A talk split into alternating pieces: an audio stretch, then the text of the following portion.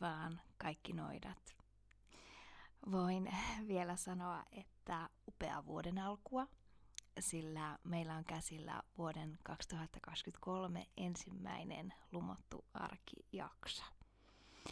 Mä toivon, että sun vuosi on lähtenyt oikein mallikkaasti käyntiin ja oot täynnä virtaa ja inspiraatiota ja rakkautta. Jos oot ensimmäistä kertaa kuulolla, niin lämpimästi tervetuloa ja mukava tutustua. Mun nimi on Viola Varis ja kuuntelet Lumottu arki podcastia. Meillä rakenne pysyy samana mitä aikaisemminkin, eli kuljetaan tänään jälleen yhdessä kolmen eri huoneen läpi vähän erilaisten aiheiden kerran. Tänään keittiössä jaetaan helppoja arjen loitsuja. Pation tarot nurkassa taas keskustellaan lanttien ysistä, eli Nine of Pentacles kortista. Ullakolla sitten hiivitään tapojen ja perinteiden pariin ja pohditaan erityisesti niiden sitä taikouskosta näkökulmaa, että mitä ne perinteet on ja mistä ne perinteet tulee ja mitenkä ne esimerkiksi täällä meillä Pohjolassa näkyy.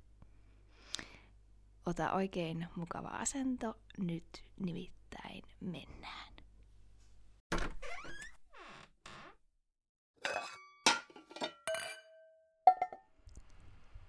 Keittiö.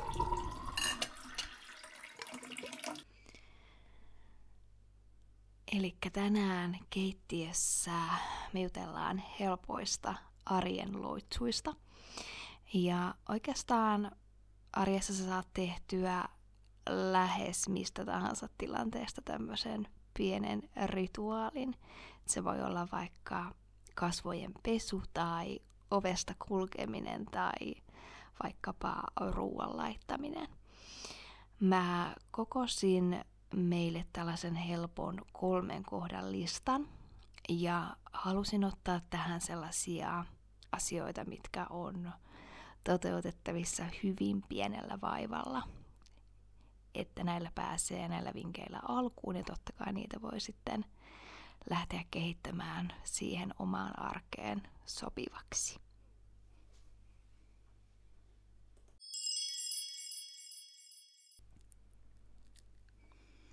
Yes, ja hypätään suoraan listan kimppuun.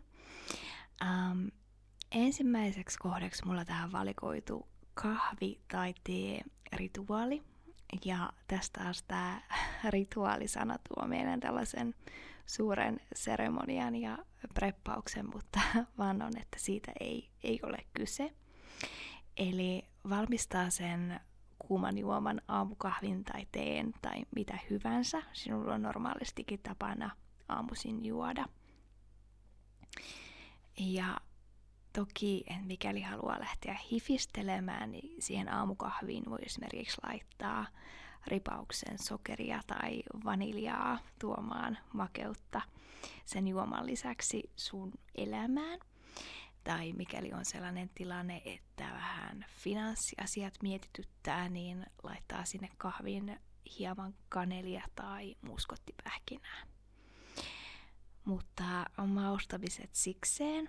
Ähm, tämän seremonian päätarkoitus on kuitenkin tämmöinen pyörittely. Eli ennen ensimmäistä siemausta niin tulisi pyörittää sitä lusikkaa siellä kupissa sen mukaan, että mitä toivot tai mi- mitä haluat manifestoida. Mikäli haluat kutsua tällaista positiivista energiaa, positiivisia asioita sinun elämään, sinun arkeen, niin pyöritä sitä lusikkaa siellä kupissa kellon myötäisesti kolme kertaa. Ja tämä tulisi tehdä rauhassa hengitellen ja keskittyen siihen hetkeen. Ja sitten taas päinvastaisesti, että mikäli olisi sellainen tilanne, että halutaan hätyyttää jotakin negatiivista energiaa tai on semmoinen tilanne päällä, mihin kaipaa vähän, vähän enempi selkeyttä, niin silloin taas sitten pyörittelisi sitä lusikkaa kellon vastaisesti kolme kertaa. Ja tämä on äärettömän helppo rituaali tehdä vaikka päivittäin. Ja tämä on semmoinen niin sanotusti kaappinoidillekin sopiva, sopiva aamurituaali, että kukaan ei siellä työpaikankaan kahvipöydässä sitä rupea ihmettelemään, kun lusikkaa pyörittelet juomassasi.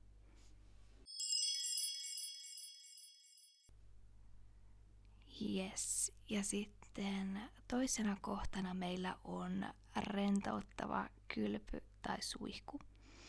Kylpiöillä on toki huomattavasti enempi valikoimaa, mitä tulee näihin tuotemaailmoihin, mutta myös sitä omaa suihkuhetkeä pystyy tuunaamaan hieman maagisemmaksi. Ähm, suihku voi esimerkiksi ripustaa roikkumaan nipun eukalyptyksen lehtiä. Niitä saa ihan perusruokakaupasta, ne on yleensä siellä kukkien kanssa irtokukkapöydässä tai missä on nämä valmiit kimput. Ja se tulee sellaisena nippuna, minkä voi lähes sellaisenaan laittaa sit sinne suihkun päälle roikkumaan. Mulla itellä on tapana vähän kastella niitä lehtiä ja hellästi puristella, että se tuoksu pääsee sieltä oikein kunnolla valloilleen. Tämän eukalyptyksen kerrotaan rentouttavan lihaksia, joten kun sä siellä suihkussa hengittelet sitä tuoksua sisään, niin kuvittele samalla sen kulkeutuvan ikään kuin ympäri sun vartaloa ja tuoden sitä rentoutta ja rakkautta sun jokaiseen lihakseen. Ja hypätään sitten kolmannen asian pariin tällä listalla. Ja tällä kolmannella konstilla yritettäisiin tuoda vähän sitä lempeyttä ja voimaan siihen sinun arkeen. Ja päämääränä on olla lempeä itselle ja kannustaa itseä. Mä tiedän, että tämä on varsinkin meille suomalaisille tosi hankalaa, mutta yritä parhaasi. Ja voit aloittaa tämän polun niinkin helpoin askelin, kun kertomalla sille omalle peilikuvallesi aamulla jotakin positiivista ennen kuin astut sinne arjen askareisiin. Sä voit sanoa esimerkiksi vaikkapa, että tästä tulee hyvä päivä. Tai olen valmis tähän päivään. Tai vedän puoleeni hyviä asioita. Ja kun lähdet kokeilemaan näitä eri lauseita, ja jos koet, että tämä on hyvä juttu ja tuo sitä lisäboostia ja toimii sulle hyvin, niin voit lisätä sitten vaikkapa illalle vielä toisen kierroksen. Ja itse teen tätä iltapesun yhteydessä. Ja tämän niin sanotun iltamantran kohdalla, niin olisi tärkeää osoittaa kiitollisuutta siitä kuluneesta päivästä ja yrittää samalla rauhoittua yöpuulle. Et sen pohja-ajatuksen pitäisi olla aina positiivinen ja sellainen, ettei ajatuksen lähde liikaa laukkaamaan takaisin sinne kesken oleviin tilanteisiin ja tehtäviin. Ja jos tuntuu siltä, että on hankala keksiä näitä lauseita, niin mun vinkki on hakeutua niiden sun omien suosikkikirjailijoiden ja artistien ja muiden ähm, lausahduksiin tai kirjoitelmiin. Näistä löytyy yllättävän paljon samaistumispintaa. Esimerkiksi mun oma suosikkimantra tällä hetkellä on tällainen ähm, filosofi Rosseaun kärsivällisyys on katkera, mutta sen hedelmät ovat makeat, millä mä yritän vähän toppuutella mun kiireistä luodettani kärsivällisemmäksi. Ja toinen mun tämän hetken suosikki on Merimortin kirjasta mukaan tarttunut lausahdus, kun kutsun kaikki voimani takaisin. Ja tällä mä ikään kuin kerään päivän aikana ripotellut voimanpalaset takaisin itselleni ja latailen niitä sitten yön ajan ja voin taas pahtaa pää kolmantena jalkana sitten heti aamusta.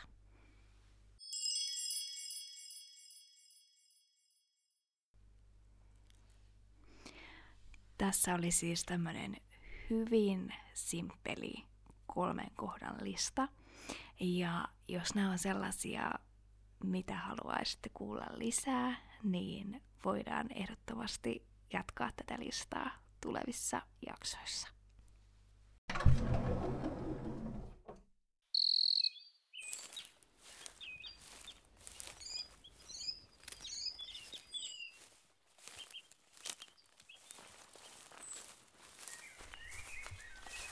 Patio.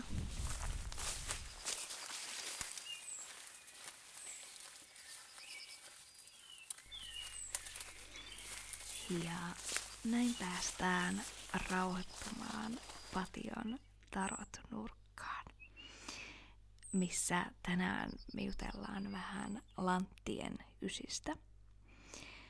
Tämä kortti kulkee myös nimillä Nine of Pentacles tai Nine of Coins. Ja kuten aina, niin höpötellään ensin vähän tämän kortin yleismaallisesta merkityksestä ja avainsanoista ja kerron tämän jälkeen sitten vähän sitä omaa näkökulmaa tähän kyseiseen ysiin. Mikäli sä opiskelet tarotkortteja, niin mä kehotan aina tässä vaiheessa painamaan hetkeksi paussia ja etsimään tämän kyseisen kortin käsisi. Ja samalla kun jutellaan tästä kortista, niin sä voit keskittyä tämän kortin visuaalisiin elementteihin ja painaa niitä ja niiden symboliikkaa päähäsi samalla kun jutellaan tästä kortista hieman enemmän.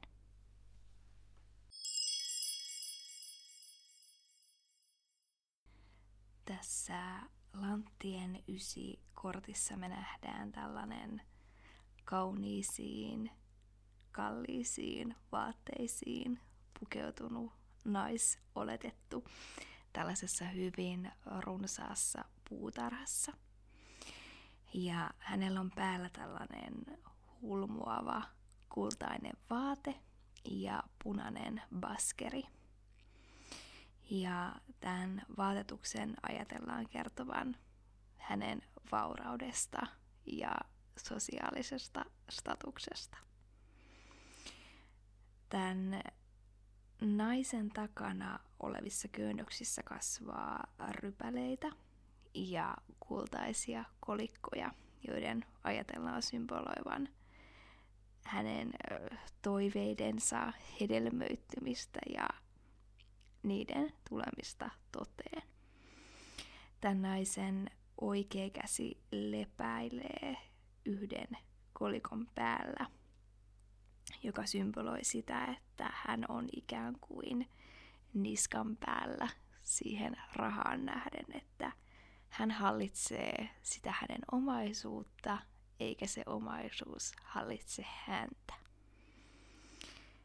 Tässä kortissa näkyy myös eläinhahmo, tällainen pieni lintu, joka istuu tämän naisen kädellä.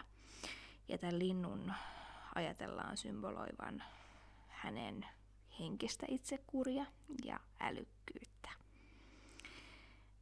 Kaukana taustalla tämän kortin oikealla puolella ää, näkyy tämmöinen suuri talo tai tätä voisi melkein jo kartanoksi kutsua – ja tämän voidaan ajatella kuuluvan tälle naiselle, joka myös sitten osaltaan symboloi tätä yltäkylläisyyttä ja varakkuutta ja taloudellista tasapainoa, että talo on ikään kuin rakennettu ja valmis.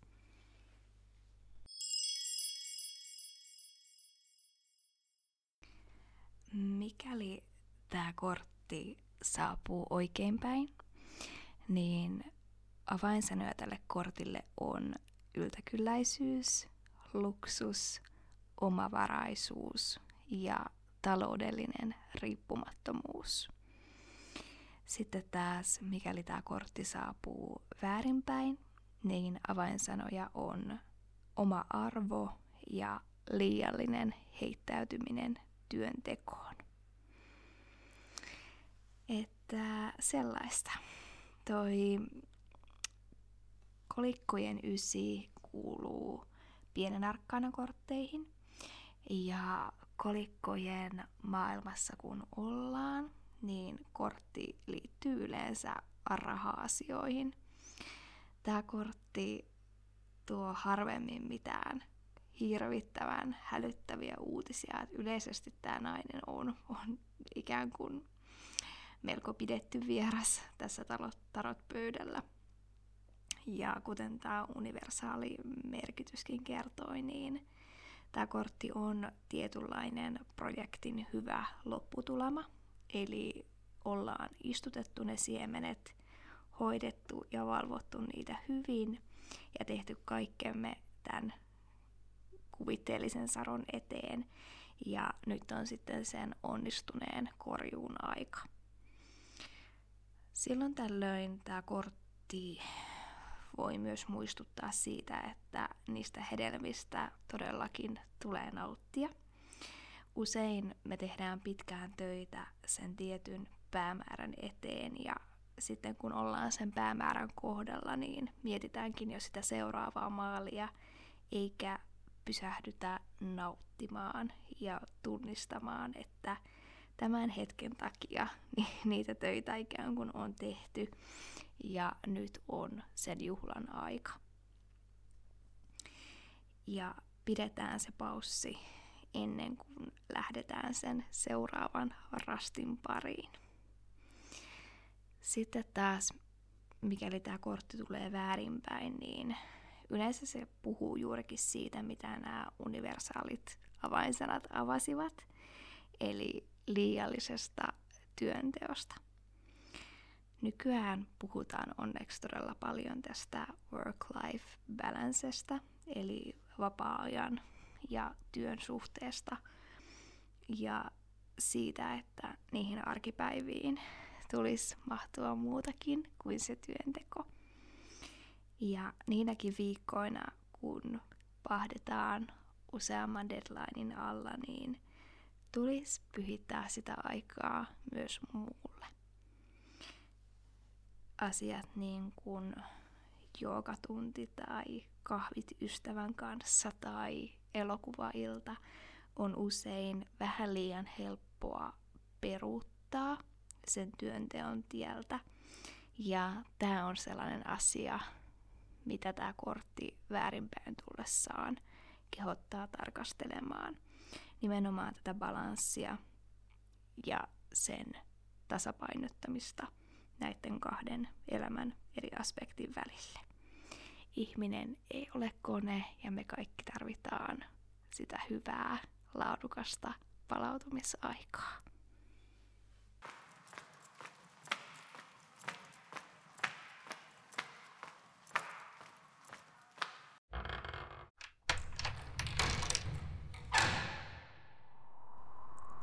Ullakko.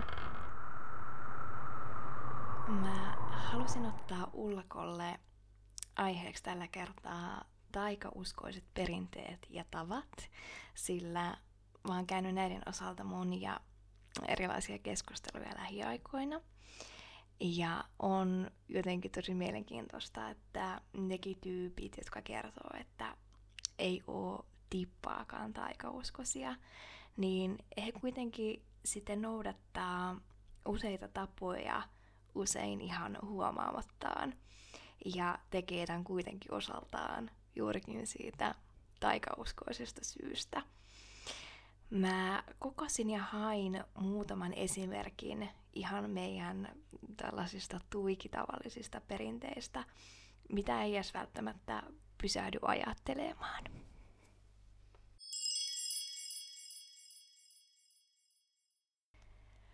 Nyt kun ollaan maaliskuussa kuitenkin suht vielä vuoden alussa ja talven juhlat on vielä lähellä mieltä, niin voitaisiin aloittaa tämä tarkastelu Juulen tai Saturnalian tai millä nimellä haluatkaan tätä juhlaa kutsua, mutta kuitenkin tästä talvijuhlan ajasta.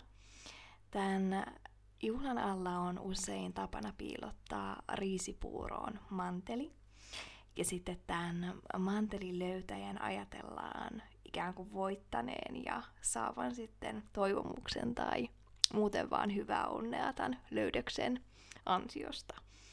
Ja tämä perinne on kulkeutunut aikanaan joko Kreikasta tai Englannista Ruotsin kautta Suomeen. Ja tässä mantelin piirrotuksen niin sanotussa ensimmäisessä versiossa oli ajatuksena tällaisessa illallisjuhla tapahtumassa piilottaa ruokaan papu ja se henkilö, joka sai tämän pavun, niin hänelle keksittiin tällaisia erilaisia totuus- vai tehtävä, henkisiä tehtäviä tämän illan aikana. Ja sitten aikojen saatossa Pohjolassa tämä perinne on muotoutunut tähän nykyiseen muotoonsa ja nykyisin se liitetään erityisesti tämän talvijuhlan aikaan siihen puuroon.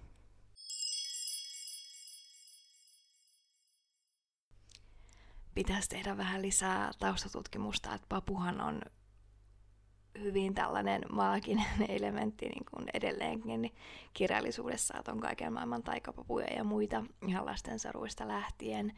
Ja kun tämä on tuolta Kreikan, Kreikasta alkujaan kantautunut, niin varmasti siinä on jotakin tällaista mytologistakin merkitystä takana, että pitäisi tutkia lisää. Um, se juhla kuitenkin, minkä ympärille meidän nykyisessä kulttuurissa liittyy ehkä eniten sitä taikauskoa, on ehdottomasti häät. Esimerkiksi häähunnun käyttö tulee muinaisesta Roomasta, jossa morsiamet hunnutettiin suojaamaan erilaisilta pahoilta hengiltä, jotka yritti sit siinä katkeruudessaan ja kateudessaan päästä käsiksi näihin onnellisiin morsiammiin. Ja myös tämän morsius seurueen, nämä morsiusneidot, puettiin samannäköisiksi, jotta näiden henkien olisi vaikea nähdä, että kuka tästä hääseurueesta on, on nyt sitten tämä siunattu morsian.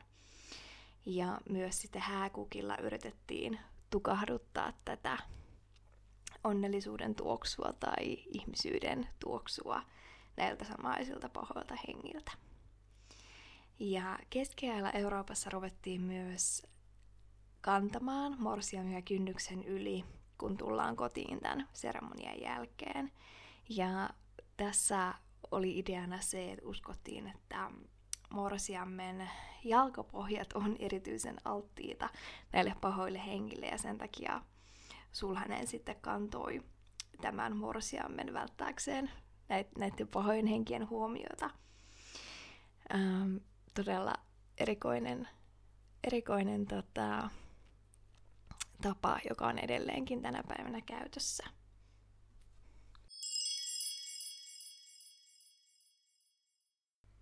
Ja jos miettii sitten muita tapoja, mitä me tehdään taikauskon takia, niin ootko esimerkiksi koskaan miettinyt, että minkä takia suihkulähteisiin, vaikkapa Trevin lähteeseen Roomassa tai mihin tahansa suihkulähteeseen, niin heitellään tänäkin päivänä kolikoita. Aikanaan ajateltiin näiden altaiden ja erilaisten kaivojen olevan vesihenkien tai vesijumalien koteja. Ja näille hengille annettiin tänne veden syliin sitten erilaisia uhrilahjoja, vaikkapa oman menestyksen takaamiseksi. Ja näihin luontohenkiin Suomessahan on todella paljon uh, luontohenkiä, joita on sitten lepytelty erilaisin tavoin. Ja näihin liittyy myös tämmöinen yksi tapa, mitä nykypäivänä paljon näkee, mikä on puun koputtaminen. Meillä on tapana koputtaa puuta, jos me puhutaan halutusta lopputulemasta ja toivotaan, että mikään ei pilaa sitä sillä, että kun me sanotaan se ääneen, niin silloin me ikään kuin oletetaan, että se kiroutuu, joku paha henki kuulee, että okei, että tämä on nyt suunnitelmana ja yrittää sitten tulla, tulla poikki tällaisen suunnitelman eteen. Niin entisaikaa ajateltiin, että kun puhutaan tästä onnistumisesta ennakkoon ja koputetaan puuta, niin tämä puun henki ikään kuin suojaa meitä ja auttaa sitten selviytymään tästä kirouksesta, että vaikka tämä paha, paha henki, jo, jolla on niin huonot mielessään, yrittää tulla pilaamaan sitä meidän haluttua lopputulemaan, niin tämä kunkoputus, punkoputus tuo sitten ikään kuin sellaisen helpotuksen siihen tilanteeseen ja kumoaa sen ää, pahan kirouksen pois alta. Tämä on hyvin helppo asia, mutta hyvin monimutkainen pukea sanoiksi toivottavasti saitte, saitte tästä kiinni.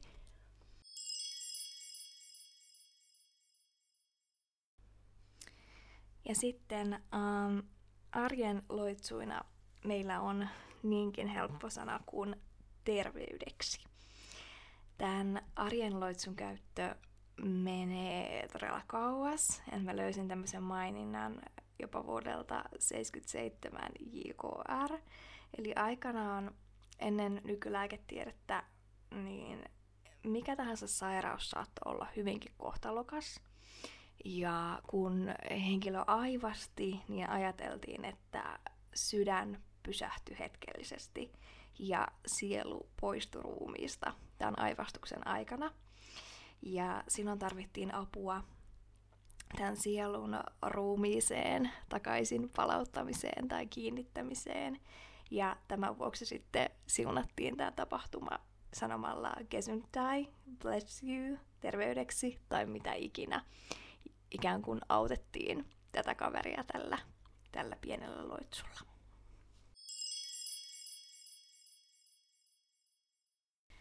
Ja viimeisenä esimerkkinä voisi olla tällainen eräänlainen onnen toivominen tai sormien ristiminen, eli puhutaan englanniksi fingers crossed, joka juontaa myös pakanallisesta perimästä. Eli aivan ensin tämä sormien ristiminen itse asiassa tehtiin omalla ja jonkun toisen etusormella. Eli tähän loitsuun tarvittiin kaveri. Ja tämä sormien ristiminen äh, sinetöi tällaisen suullisesti sanotun toiveen ikään kuin sopimukseksi. Että näin olkoon, näin tapahtukoon. Ja aikojen saatossa sitten tämä kaveruusaspekti katosi tästä tavasta tai siirtyi tähän nykyiseen pikkurillimuotoon, mikä sitten taas nykyisin ehkä enemmän symboloi näiden kahden ihmisen yhteistä toivetta tai sopimusta enempi ehkä kuin sitä yksilön omaa tavoitetta. Ja näistä tavoista mun mielestä ollaan jossakin jaksossa aikaisemminkin puhuttu, ja mä voisin jatkaa tätä listaa vaikka kuinka. Et on rikkinäiset peilit ja numero 13 ja niin edelleen. Ja mä kuulisin myös tosi mielelläni, että mitä perinteitä tai tapoja sä itse kannat ja teet, minkä alkuperää tai tarkoitusta et, et oikeastaan tiedäkään. Ja aasinsiltana näistä tavoista mä pääsen tämän jakson kirjasuositukseen. Jos et ole aikaisemmin lukenut Kaisa Pulakan kirjaa Kurittomat, joka on julkaistu muutama vuosi sitten, olisiko 2021, niin suosittelen ehdottomasti ottamaan haltuun. Tässä Kurittomat kirjassa Pulakkaa käsittelee naisten kulttuurihistoriaa, äh, Lilitistä louheen ja nykyhetken blondivitseihin. Ja mä nautin tästä ihan suunnattomasti ja sen takia innostuin tosi paljon, kun huomasin kirjakaupassa tämän Pulakan viime kuussa ilmestyneen kirjan Kesyttömät, missä hän sitten taas käsittelee eläinjumalia ja eläinten mytologiaa ja kansanuskomuksia niin Pohjolassa kuin Pohjois-Amerikassa ja ympäri maailmaa. Tässä kirjassa hän käy läpi niin suomalaisen kansanperinteen taikakissan valmistusohjeet kuin sitten taas hämähäkin virrenkin. Aina kun mä luen ja jos mä törmään johonkin tosi mielenkiintoisesti muotoiltuun lauseeseen tai aiheeseen, mistä mä haluan sitten enempi tehdä taustatutkimusta, niin mä merkkaan sivun muistilapulla. Ja tähän kesyttömät kirjaan, niin sain kyllä merkkailtua aika paljon, että olisiko tässä parisenkymmentä, parisenkymmentä muistilappua. Ja nämä on suurin osa semmoisia viittauksia erilaisiin teoksiin, mihin mä haluaisin tutustua vähän syvemmin. Et kiitos jälleen Kaisa Pulakka upeasta teoksesta. Mä kahlasin tämän läpi yhtenä sunnuntai-iltapäivänä ja harmittelin koko ajan niiden sivujen vähenemistä, koska tämä on yksi sellaisista teoksista, minkä mä en toivonut loppuvan. Nämä kaikki mytologian aiheet ja uskomukset ja nykymaailman yhteentörmäys niihin, niin nämä on semmoisia aiheita, mistä mä en koskaan kyllästy lukemaan.